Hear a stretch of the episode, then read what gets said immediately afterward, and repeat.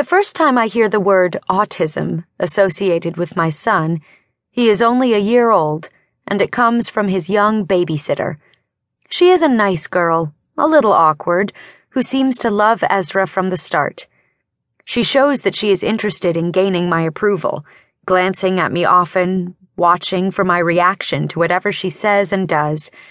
This is fine with me since she's caring for my baby. But somewhere along the way, after about three months, things start heading south. For one, she and her husband have been trying to become pregnant for over a year, and nothing is happening. Her desperation about it bothers me, reminiscent actually of my own frantic need for a baby before Ezra was born. She talks about it a lot, too much.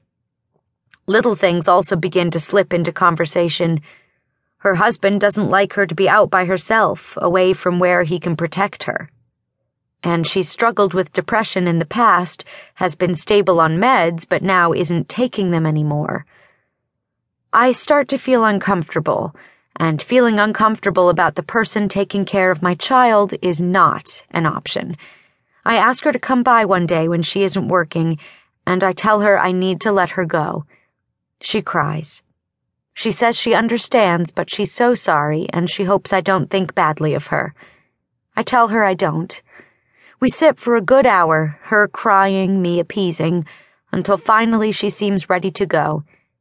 As we approach the door, she turns to me. One thing I want to be sure to say, she starts, because I wouldn't be able to forgive myself if I didn't. I wait. I have no sense of the huge thing she's about to say. No sense that life will forever be altered. I think Ezra's on the autistic spectrum, she states. Here's what happens to me in this moment. An electric bolt shoots through my body. I think Rain Man, institutions, mental retardation, rocking, wordless, empty, alone. I think, please God, no. She lists a couple reasons she believes this. She says Ezra has a tendency to be very involved with something and that he doesn't look at her unless she's singing. He's picky about eating. He stays very focused on whatever toy he's playing with. He doesn't seem to understand much of what she says.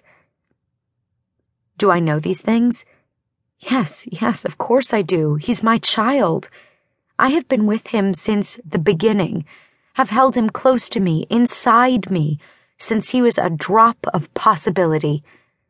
At seven weeks pregnant, in a therapy session during which I was afraid because of a previous miscarriage, I closed my eyes, quieted myself, and felt him inside my body. A whole person, a whole separate being who was not me, for whom I was simply a vessel.